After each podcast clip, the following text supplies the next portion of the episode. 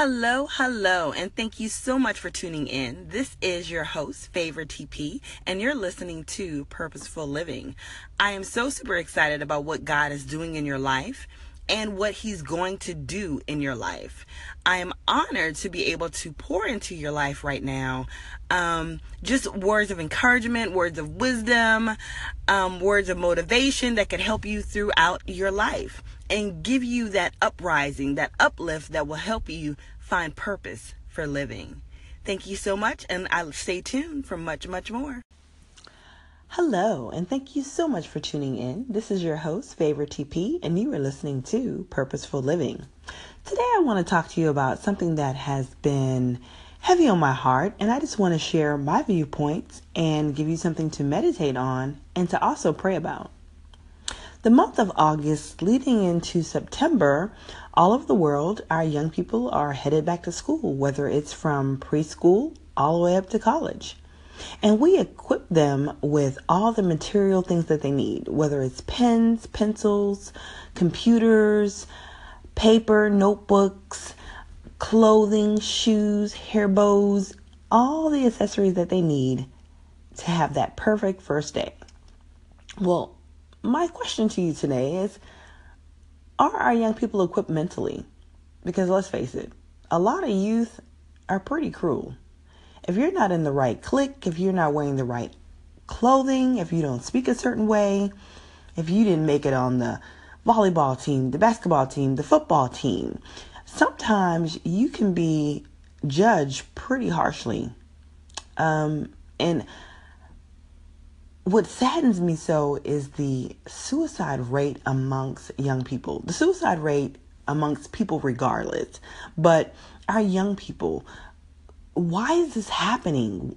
What is going on? I've been researching the Center for Disease Control and Prevention and just seeing the numbers of the different states that rank the highest in suicide is just, it's one too many. I'm not going to go into which states are the highest. You can go ahead and research that yourself. It's just, it's a lot. Having any on the map is just one too many. And I want to challenge, parents and aunts and uncles out there, anyone that's connected to a young person. Is that young person able to come and talk to you? Are you making yourself available? Are you looking out for the signs?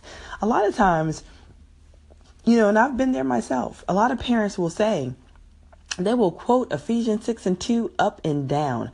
Honor your mother and your father. That is the first commandment that gives you a promise. And it is. It says your days will be long when you honor your mother and your father. But also, in Ephesians 6:4, it tells us, and fathers, you do not provoke your children to wrath, but bring them up in the way of the master.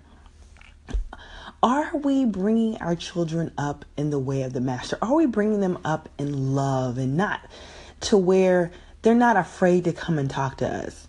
Are we listeners? Are we listening to what they have to say?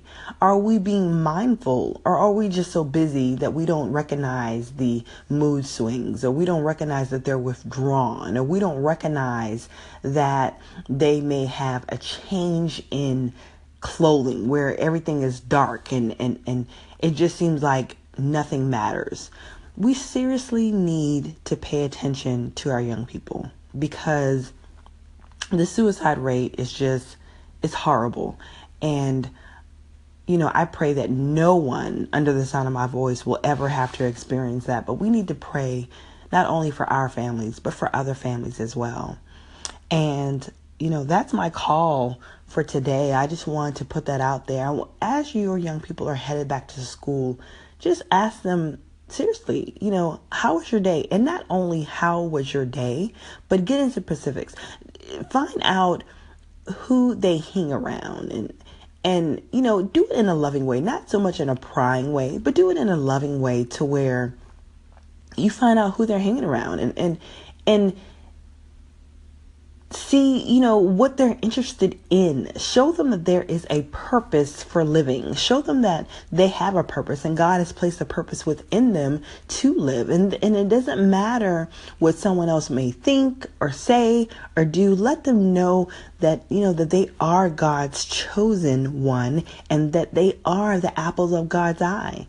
And let them know how much you love them daily, and tell them that, you know, that there's no problem too big that you and God cannot handle together.